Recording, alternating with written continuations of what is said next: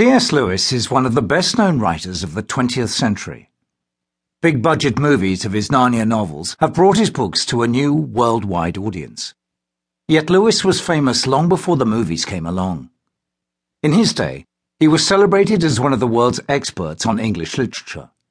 His lectures at Oxford and Cambridge were packed out with eager students who hung on his every word. Lewis is now remembered mainly for two things. First, he is revered as the author of the seven novels which made up the Chronicles of Narnia. These books, especially their showcase opener, The Lion, the Witch, and the Wardrobe, have become classics of English literature. The Narnia books bring home the power of well told stories to captivate the imagination and open up some of the biggest questions of human existence, such as how we become good people and how we discover the meaning of life. They draw us into a rich, imaginative world which helps us to think through the big questions of meaning and value in our own. The second thing for which Lewis is now remembered is his Christian writings. Lewis was an angry atheist in his youth. He served in the British Army during the First World War and gave up on religion because of the suffering and destruction he saw around him. However, over a period of years, he reconsidered his position and gradually came to the view that belief in God was the most satisfying way of looking at things. Lewis explained his change of heart in a series of best selling books, most notably Mere Christianity. Although Lewis is best known as a writer, we must never forget that his life was complex, difficult, and occasionally tragic. His mother died of cancer before Lewis was 10 years old. He fought on the battlefields of France during the First World War and was seriously wounded in combat. He married late in life, only to suffer tragedy as his wife slowly lost her long fight against cancer.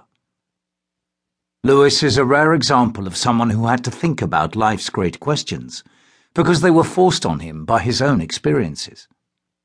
Lewis is no armchair philosopher. His ideas were forged in the heat of suffering and despair. So why this audiobook? What does Lunch with Lewis mean? The idea for this audiobook came while I was talking to a group of students in Oxford about Lewis. I wanted to explore some themes in his writings, such as his rich and rewarding idea of joy. The students, however, had very different ideas. They wanted to learn from Lewis, not learn about him. Lewis was a big name, a role model. They wanted to know what Lewis thought about the big questions of life. This, they told me, would help them sort themselves out. It sounded like a good idea. So we began to look at what Lewis had to say about the meaning of life, and this approach worked. We all want to learn from people who have shown themselves to be thoughtful and helpful in dealing with the big questions of life.